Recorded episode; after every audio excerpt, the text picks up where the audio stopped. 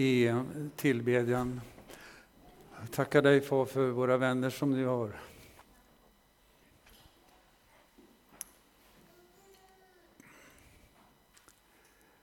Herre, bara öppnat upp så fantastiskt.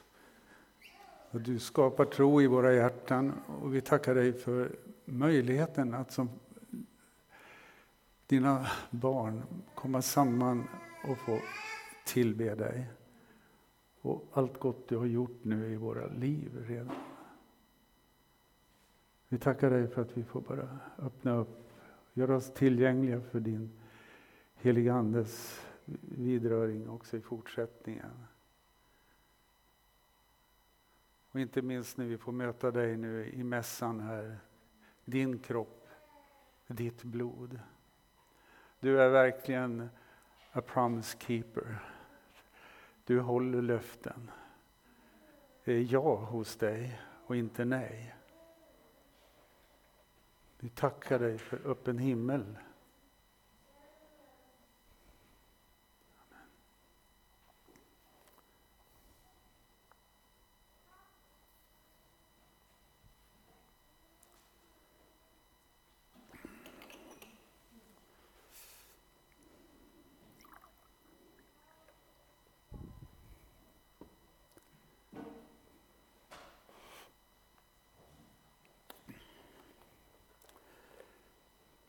Vi är inne i en, en eh, temaserie den här hösten och det var många ämnen och det är några kvar. Och jag har fått uppdraget att säga någonting om det här dyrbara ämnet. Jesus älskar din granne. Jesus älskar din granne. Jag vet inte riktigt hur jag skulle tackla det här, för jag funderar på det naturligtvis. Ni får ta det för vad det är då. Det handlar ganska mycket om eh, vad det är vi förmedlar som kristna. Ibland så säger vi så här, syns det på oss att vi är kristna?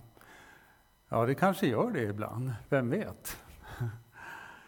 Det är väldigt få som har kommit och sagt det till mig, det må jag säga, när jag var ute på gatan, på stan eller suttit på en restaurang. Det har sällan kommit fram någon och sagt, Hör, jag ser på dig att du har något som inte jag har, jag skulle gärna vilja ha det du har. Jag har sällan råkat ut för det. Men jag har det i alla fall. Jag har Kristus boende i mitt hjärta. Och hans glädje bor i mitt liv där. Och det är glädje på allvar. För att citera en gammal präst. Det är glädje på allvar. Det är att få vara salig. Och det ordet betyder alltså högsta form av möjlig meningsfull lycka och glädje. Så man kan ju också ställa frågan, bra att ställa frågan, syns det på oss, är vi glada? Vi kan också ställa frågan, hörs det att vi är kristna? Och det är det jag vill säga någonting om idag. Hörs det att vi är kristna? Det här är en liten udda händelse, jag berättade den förut. Och det är en gång av, ja det är vad jag vill minnas på då 45 år som kristen. Det är Vallås av alla ställen. Jag är på väg ut. Ni har hört det här en del. Jag är med två bärkassar fulla med grejer, ICA, på väg till min bil. Och det var trångt. Jag skulle in där och det var en bil bredvid. Och precis när jag kom i kassarna så klev det ur en man i bilen bredvid. Och när han såg mig så raskade han på oss och verkligen markerade, jag röjer väg åt dig här, öppna för dig här. Oj då, jag känner mig väldigt artig. Och när jag går där med kassarna förbi honom, då säger han, bered en väg för Herran. Du vet den där gamla adventssalmen? Jag höll på att tappa kassarna, så alltså, säger jag till honom, men det var värst. Vet du vem du talar till? Ja, det ser jag väl, sa han. Du är ju präst. Och då blev jag jätteförvånad. Alltså det är en gång på 45 år det har hänt. Vi stannade till där och hade ett resonemang där om det stora. Och han bekände att han var sökare och jag vet inte alls om han möjligen hade sett mig någonstans. Väldigt, väldigt konstig upplevelse. Uh, och det är kanske det vi får ta med oss från den här gudstjänsten. Vi går ut nu härifrån, sända ut och vi får bereda väg för Herren. Och få tala om hans dråpliga gärningar. Det här är sant. Eh, och det kanske nästan snuddar det här, jag vet inte. Men det var så att jag jobbade en period uppe i Jämtland och så skulle vi åka ner till, eller jag skulle ner på någon predikotur söderut och klev på i Undersåker, lägger mig och somnar gott. Då vaknar jag i Östersund av att en man kommer in och river upp sovkupén där. Och så. Och han var tal för, så han ville berätta en sak. Och jag tänkte, jaha, varsågod. Och jag var ju liksom lite vaken och artig i alla fall. Och så börjar han, och det här är vad han säger. Och jag förstår inte hur han bara kunde gå in, pang på rödbetan, en helt främmande människa. Du ska veta att jag är psykolog och jag ingår i ett vårdteam som reser ut i byarna här i glesbygd på akuta uppdrag när folk mår dåligt. Och då skissar han på det dåliga måendet. Han berättade att de var flera stycken i det där teamet som sagt. Olika befattningar inom vården. Men det var ett akut team. Och så säger han så här, jag har funnit, det finns ett genomgående tema. Väldigt udda att få ett sådant samtal, ny, nyvaken, av alla ställen i Östersund. I alla fall så säger han så här då att det finns ett genomgående tema i den nöd vi möter där ute. Och det är att människor brottas med otillräcklighet. Att inte livet blev som det skulle kunna ha blivit. Och många bär en djup tärande skuld. Puh, vet du, då vaknade någonting där inne i mitt hjärta. Ja. Och så berättar han vidare, och det här är häpnadsväckande. Och jag har ju funderat på det där med skuld, säger han. Och tänk om det kunde finnas en kraft, stark nog, som kommer utifrån och lyfter undan skulden. Jag är mer än vaken. Tänk, är det sant? En helt främmande karl öppnar upp hela, hela kristendomens hjärta. Och så säger han så här, och jag har kanske anat att det kunde ha med den kristna tron att göra, en psykolog. Och så här, jag har gått lite då och då i kyrkor. Du vet, det hänger ju ibland ett kors där och det har ju med det där med att göra, va? försoning och skuld. Och, så säger han, och det här är ju smärtsamt, men jag hör det nästan aldrig sägas. Det vill säga att det finns någon som kan lösa människan från hennes skuld. Och I det här läget eh, tror jag jag hade bekänt färg där och talat om att jag jobbar på Hollands folkhögskola och höll på med en bibelskola där. Sen var det öppen dörr kan jag säga. Vi hade ett långt och intensivt och härligt samtal där. Vi bytte namn och så vidare. Det var helöppet kan jag säga. Och det känns att, att det är en enorm eh, ska jag säga, gåva, favör kan man säga från Gud, att man hamnar i en sån situation där man får förtroende att, att vägleda eller ta vid handen. Ja, den där berättelsen är väldigt ovanlig eller händelsen, är väldigt ovanlig. Jag har inte varit med om det i någon liknande form. Mycket märkligt. Jag ska läsa ett bibelord här innan vi går vidare. Det är från Lukas 24 och det är den första texten där, Narsvan.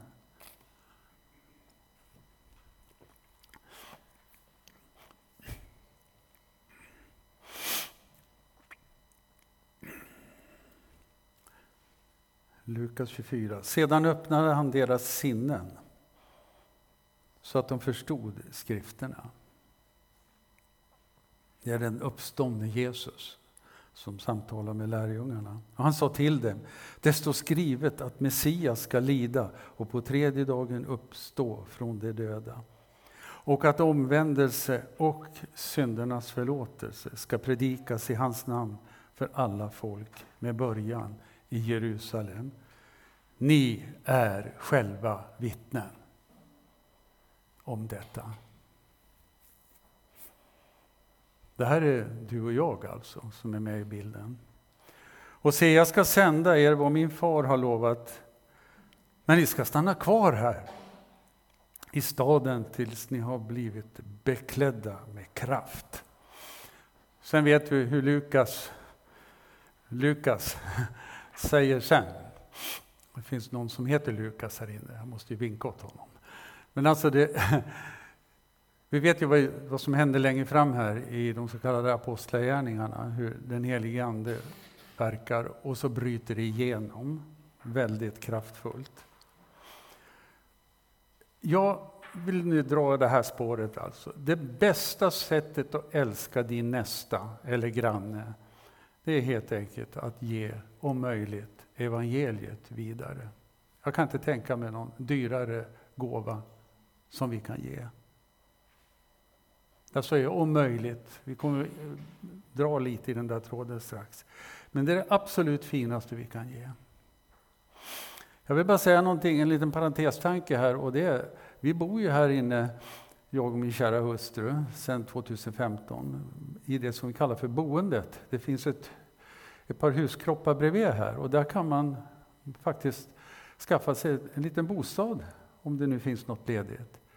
Och där eh, är det något väldigt gott som händer i all sin enkelhet.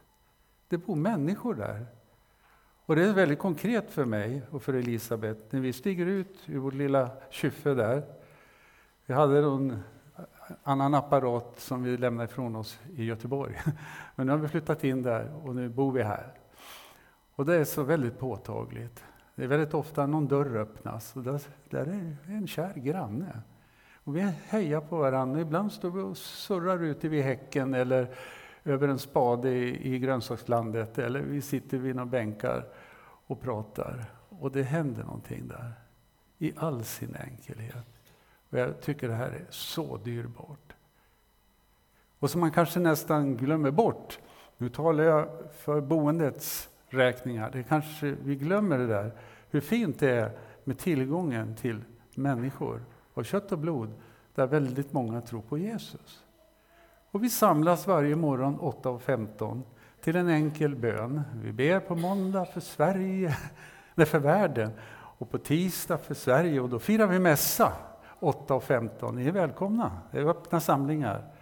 Och på onsdag ber vi för Halmstad. Då får ni hålla i er. Håll i hatten, då ber vi för Halmstad. Och torsdag, fredag ber vi för Kornhillskyrkan. Och det har börjat röra på sig lite försiktigt där. Så att det är rätt så många som kommer och är med där i bönen. Jätteroligt. Fantastiskt tillfälle.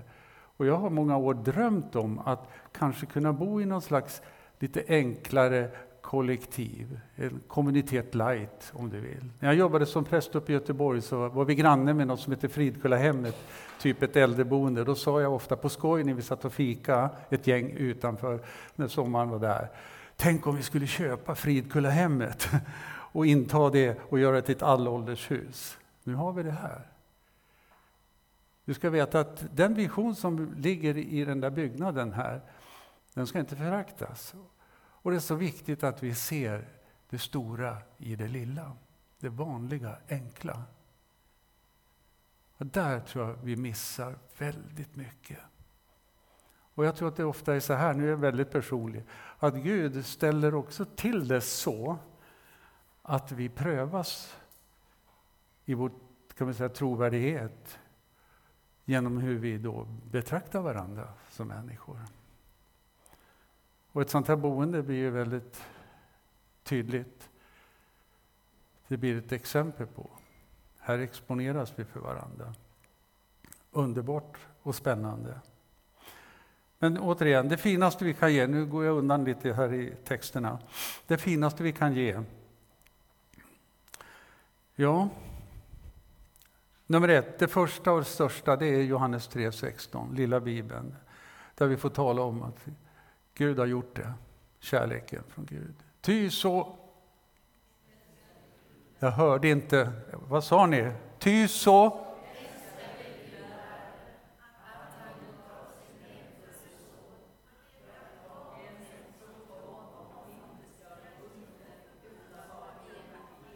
Ja, vi, vi skyller på olika bibelöversättningar. Ni sa det, ni sa det, det satt allihopa. Eller det satt allihopa här. Det satt hos allihopa detta. Förlåt. Och det är det absolut största vi kan få ge. Kärleken vidare på ett eller annat sätt. Och hur gör vi då? Ordet förstås. Och vi är först och främst drabbade själva antar jag. Och hur nu Gud bär sig åt för att få till det. Men ordet har kommit till oss och evangeliet tas emot och man blir kristen. Evangelium betyder glada budskapet. Och vad är det som är så glatt med det då? Ja, det kan du grunna på. Men alltså ordet evangeliet, när man tar emot det, ordet från Gud, då heter det i Bibeln, då blir man född på nytt. Inte genom någon speciell märklig upplevelse, utan helt enkelt, jag litar på Guds ord. Jag tar emot ordet. Då händer ett under som kan kallas för pånyttfödelse och som är pånyttfödelse. Och det som då sen sker här, det är att människan öppnar sig för ordet och blir född på nytt, riktigt konkret genom detta. Guds liv kommer. Och där har vi löften. Vi kan citera ett ställe, till exempel Romarbrevet 5.5. Det kan ni allihopa utan till. Och hoppet låter oss inte komma på skam. Ty Guds kärlek är utgjuten i våra hjärtan genom den helige Ande, vilken har blivit oss given. Alltså det första och största, det är kärleken från Gud. När det får börja spridas, att Gud redan har gjort det. Landar som ett ord för det andra hos oss, vi tar emot det. För det tredje öppnar oss för det ordet också, och vi blir födda på nytt. Anden är där. Det är nämligen så här, det är verkligen ett nämligen här, att Guds ord har alltid anden i sällskap. Ordet är ande och liv. Så lyssnar du till evangelium eller läser det, tar in det i ditt liv, har du helig ande. Vi behöver inte ropa och skrika och vänta eller bära oss åt, utan ordet är laddat med liv, ande och liv. Och så deklarerar e, e, Bibeln sig själv också. Det levande utsäde, kraft att förändra människors liv. Anden bor där inne. Och det är väldigt vanligt att när, när Guds eh, evangelium sprids och människor tror det, då blir de fyllda med den helige Ande. Enkelt. Det fjärde nu då i den här lilla kortlistan här, nu ska du kärleken odlas eftersom han bosätter sig i oss med hela sin kärlek. Och så vi sa, va? den helige Ande för med sig kärleken. Och nu ska den odlas och det handlar om vänskap. Det fick vi höra här för några söndagar sedan. En präst som var här, Martin, och, och berättade om vänskap i evangelisation. Jag tycker det var ett väldigt bra tema. Eh, det här med alfa som många har hört talas om, det bygger ju på vänskap, vänskapsevangelisation brukar man säga. Så kärleken ska odlas. Och vi, vi gör oss tillgängliga, vi är där, vi finns till för andra människor. Utsätter oss och drar med oss Kristus och det gör skillnad där vi går fram. Det bara är så, det finns ingen skillnad. Alltså. Det första, det var kärleken som vi ska berätta om. När det ordet tas emot blir vi kristna. Då blir människan född på nytt och får den helige Ande. Och nu ska kärleken odlas, utvecklas, kultiveras. En liten, jag är en liten nörd. Jag har några såna här saftiga ordböcker. Jag kan, kan läsa igenom exakt hur många träffar finns det på ordet kärlek i Bibeln. Det är väldigt intressant. Då kan man sitta och räkna, vilket jag gör. Där är jag en nörd. Nu har jag räknat och nördat lite. Det finns ett ord kärlek, som vi säger då kärlek. Och det är lite allmänt spritt och tyvärr ganska profanerat också. Men det, det, finns ju någonting med detta i Bibeln när vi möter det, med väldigt exklusivt. Kärlek heter på grekiska agape. agape. Och då brukar jag leka ibland med tanken, hur många gånger talar Gud om att han står för kärlek? Och hur många gånger ska människan stå för kärlek? Och jag var lite osäker på hur skulle den där räkningen bli den här gången. Då? Men då visade det sig att agape, det är ett substantiv alltså. Kärlek eh, får då på Gud-sidan 32 träffar. Och på människosidan 90 träffar. Ja, då vart det tufft, vart det svettigt. Ska vi demonstrera kärlek? Ja. Så kommer då verbet älska. Det låter ju helt annorlunda, men på grekiska är det väldigt snarlikt. Agapao, då blir det ett verb av agape. Och då får Gud 55 träffar och människan får 85 träffar. Så där, där gör Gud ett lite större kärleksjobb. Jag vet inte om ni ser de där siffrorna, det kan ni fundera på sen. Så då ska vi säga till varandra innan vi går vidare. Var stolt över det du ser, det vill säga evangeliet, Kristus. Var stolt över det. Det finns ingen anledning omkring att vara blyg för att man är kristen. Nej, var stolt över det. Du ska vara stolt att Gud har kallat dig, att du har hört hans röst och du är här. Du finns med på banan. Jag antar att alla är det, men vi ska ge tillfälle. Att du är räddad eller snedstreck frälst, var glad för det, var stolt över det. Och att du får vara hans ambassadör. Därför att Gud har gett dig ordet från honom själv som du kan föra vidare. Det är ett ambassadörskap. Tänk att få säga de här underbara sakerna. Låt försona er med Gud. Tro på Jesus. Kasta ut några buljongtärningar av kristna pärlor. Det är väldigt spännande. i det. Man kan fråga på lite olika sätt. Och kyrkans uppgift är alltså du och jag. Då. Kyrka finns ju inte i Bibeln, det är själva ordet. Va? Men det har dykt upp genom historien. Det betyder egentligen bokstavligt det som hör Gud till. Kyrkan. Kyrkans uppgift, som vi nu pratar om ett antal söndagar, det är vad jag fattar, ut med evangeliet i ord och förstås handling. Vi är vardagsmissionärer allihopa, vi är vittnen om Jesus Kristus och vad han har gjort för oss. Och vi är beredda, om Gud nu slår till, att vi får, jag menar med det, det kan hända saker när vi är ute i missionen och jobbar. Gud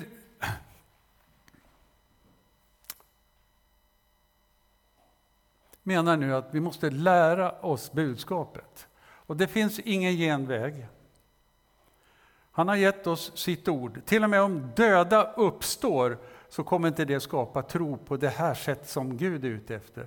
Utan i första hand är det ordet som måste ut. Och vi har så dålig eh, uppskattning av ordets eh, verkan och betydelse. Så vi säger att det är bara ord.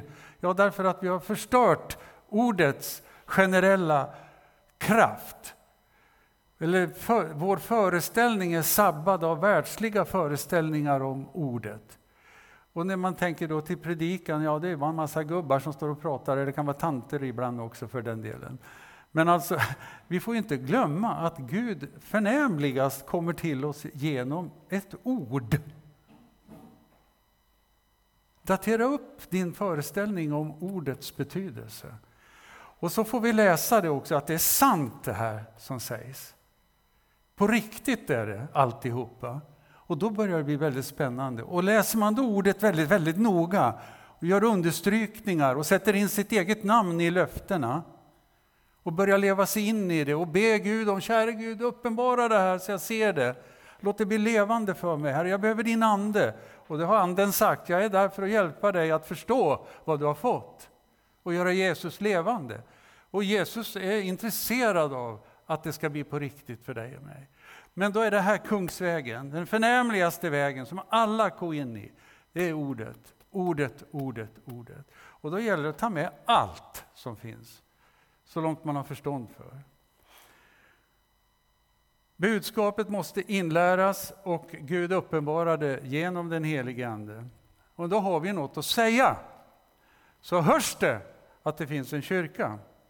Nu ska ni lyssna på det här ordet, det är väldigt viktigt. Det är Apostlagärningarna 26 och 15.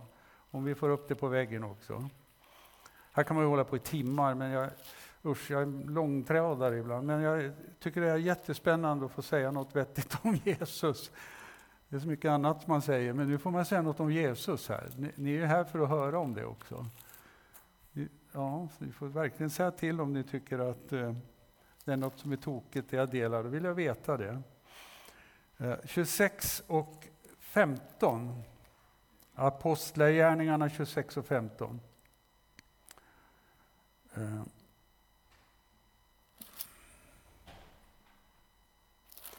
Det är egentligen så att eh, Paulus håller ett tal, ett försvarstal inför en, en myndighet här och en kung som heter Agrippa, så det är en väldigt laddad situation. Och han återberättar nu sin omvändelsehistoria. Och så kommer han in på själva kärnpunkten här. Jag läser. Jag sa, det är Paulus som säger då till Jesus som har verkligen bränt till i hans liv. Vem är du, Herre? Herren svarade, jag är Jesus, den som du förföljer. Men stå upp, stig upp och stå på fötterna, ty jag har visat mig för dig för att utse dig till tjänare och vittne, både till vad du har sett och till det jag kommer att visa dig. När jag räddar dig undan ditt eget folk och undan hedningarna, till dem sände jag dig, för att du ska öppna deras ögon så att de vänder sig från mörker till ljus, från Satans makt till Gud. Så ska ni genom tron på mig få syndernas förlåtelse och arvslott bland dem som är helgade. Det är inte vem som helst som säger det här till, till Paulus. Det är ju Jesus själv som säger det här. Så det är alltså en, en, så att en specificering av missionsbefallningen. Vad som är så att säga the point. Det är Jesus själv som säger det. Jag hajade till när jag noterade det för mig här. En liten passus här. När vi är ute på missionsfältet och det finns öppningar, vi kanske ibland tror att det finns öppningar och så är vi frimodiga och delar och så möter vi ibland reaktioner som är minst sagt negativa. Och Bibeln säger att det finns alltså en sån reaktion att förvänta. Att människor blir irriterade, kanske till och med riktigt arga på dig. För evangelium skapar inte bara frid och glädje, det kan skapa Eh, motstånd, förargelse, krig och uppror. För människan vill inte underordna sig evangeliet. Det är det det handlar om. En andlig kamp på toppnivå när du möter den där skarpa reaktionen. Men det finns också andra lägen då det verkligen är öppet. Typ den där mannen som steg på tåget där uppe i Jämtland. Så det kan vi tala om. Och vi kan nämna om att Paulus berättar, ja, för dem som nu delar ordet, så att det blir till välsignelse och frälsning, är ordet liv. Men för de som förhärdar sig och som irriteras, ja då blir evangeliet ett ord till död. Det är väldigt skarpt. En lukt talar han om. En vällukt, Kristi vällukt för de som blir räddade. Men det är också en, en avskyvärd likstank för de som går förlorade. Kan du, kan du säga skarpare? Där är vi. Så var inte förvånad att det händer ibland lite märkliga saker. Men vi måste ändå lita på att Gud ändå gör jobbet med sin kallelse när han drar i människor. Och vi kanske är med på någon sträcka över en, en tid, det kan vara flera år. Du kommer in någonstans i början av en uppvaknande tid och du kanske får säga något ord om Herren, men du får inte se omvändelsen, den kommer 20 år senare. Vi är med på banan på olika sätt här. Men igen, hörs det att vi är kristna?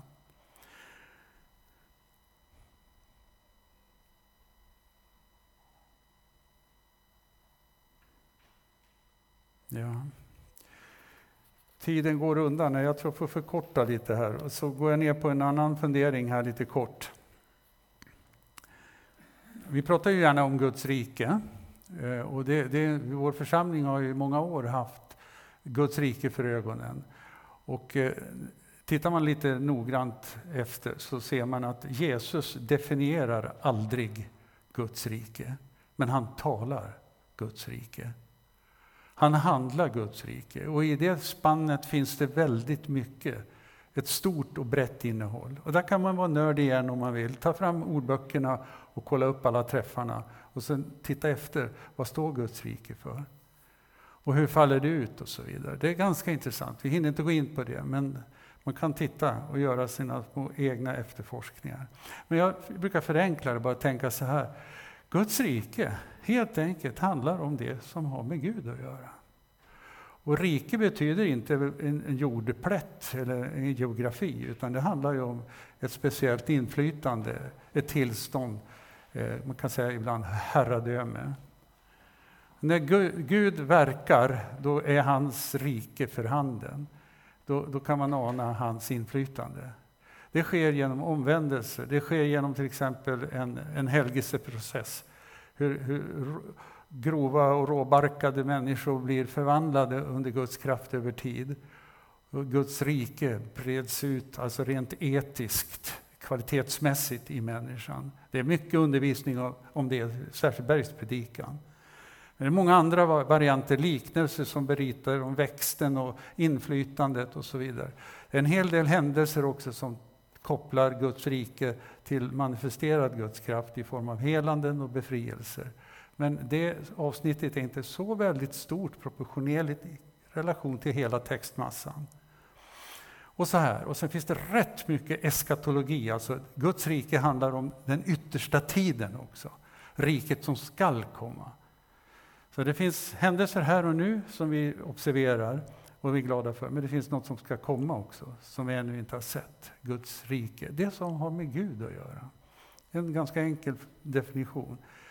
Och så säger också Apostlagärningarna 19.8, jag hinner inte läsa det, men där står det. Det som hör Guds rike till, det tog Paulus upp i ett resonemang.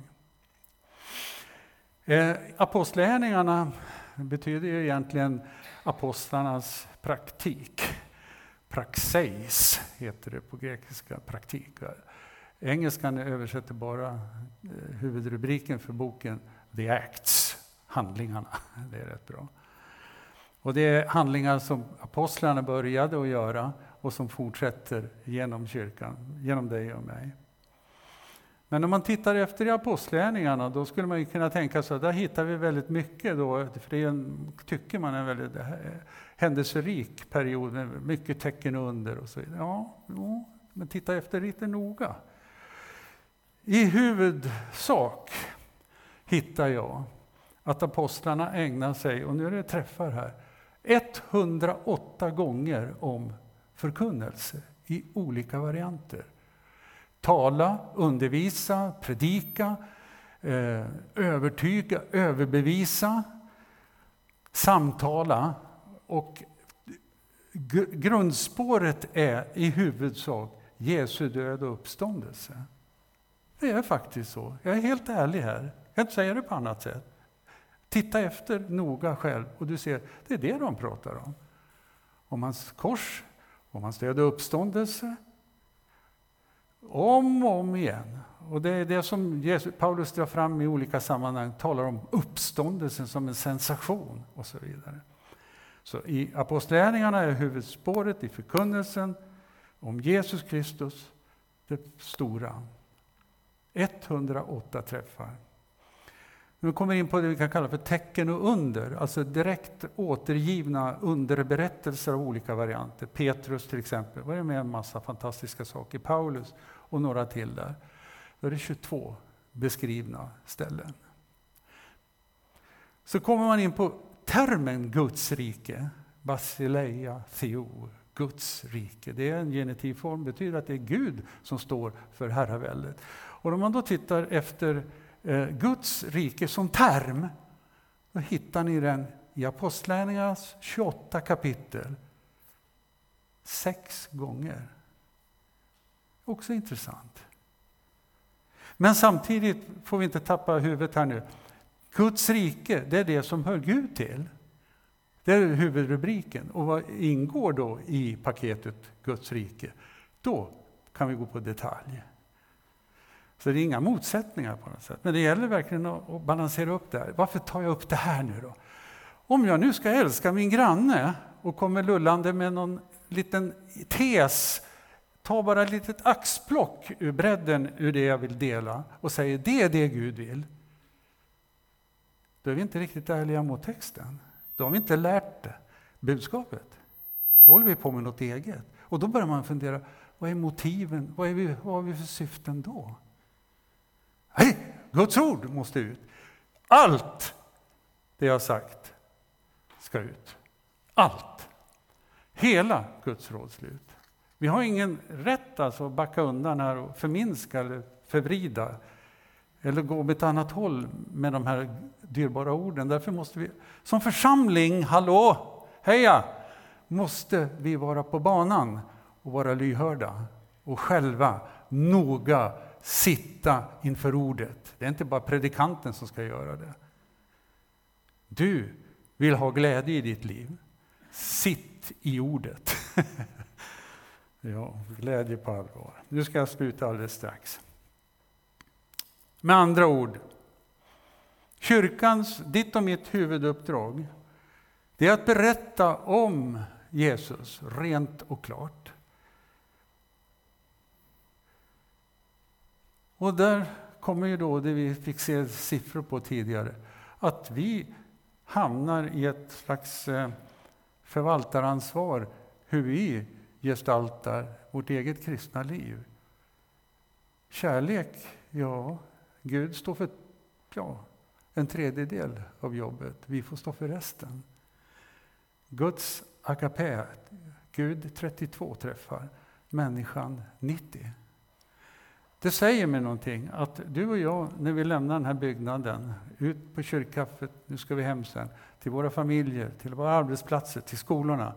Där har vi förvaltningen. Där får vi vara med. Där är vänskapen, där bygger vi. Och en vacker dag så hittar vi den där som var kallad och till och med extra berörd av Gud. Så fick du säga det. Ibland händer ingenting. Då får vi be och vara lyhörda ändå. Ordet måste ut. Och skulle det ske också genom tecken under, det är alldeles underbart, det bejakar vi ju.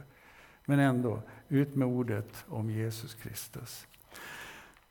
Det var en man som hade bestämt sig för att han skulle minsann på sitt arbete, det här är slutberättelsen nu. Han hade tänkt sig, ja, jobba här. Och så jobbade han där ända fram till pensionen.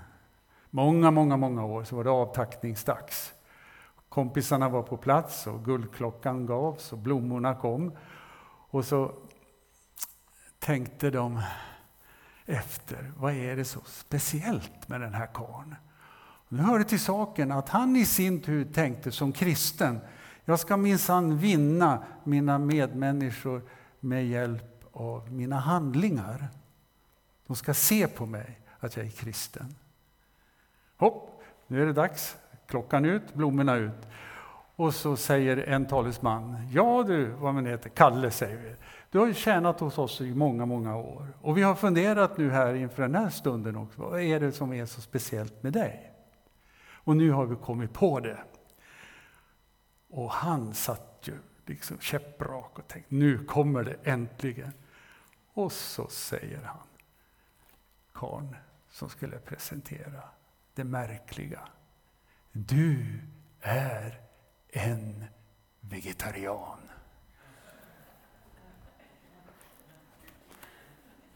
Jo, det är inte så lätt att få ut ordet om vi tror att det bara ska gå genom vårt liv.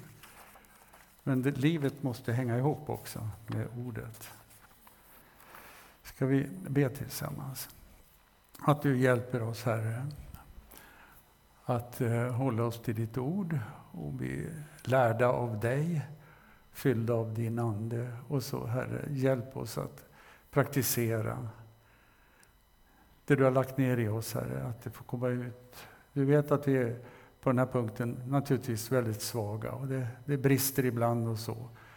Men vi får ändå ta emot förlåtelse och ny kraft och gå vidare. Men vi vill, Herre, att ordet ska ut, Herre. Hjälp oss att vara frimodiga i att ge ut ditt ord. Och när det är öppet, Herre, befria oss ifrån människofruktan så att vi kan ge ett ord.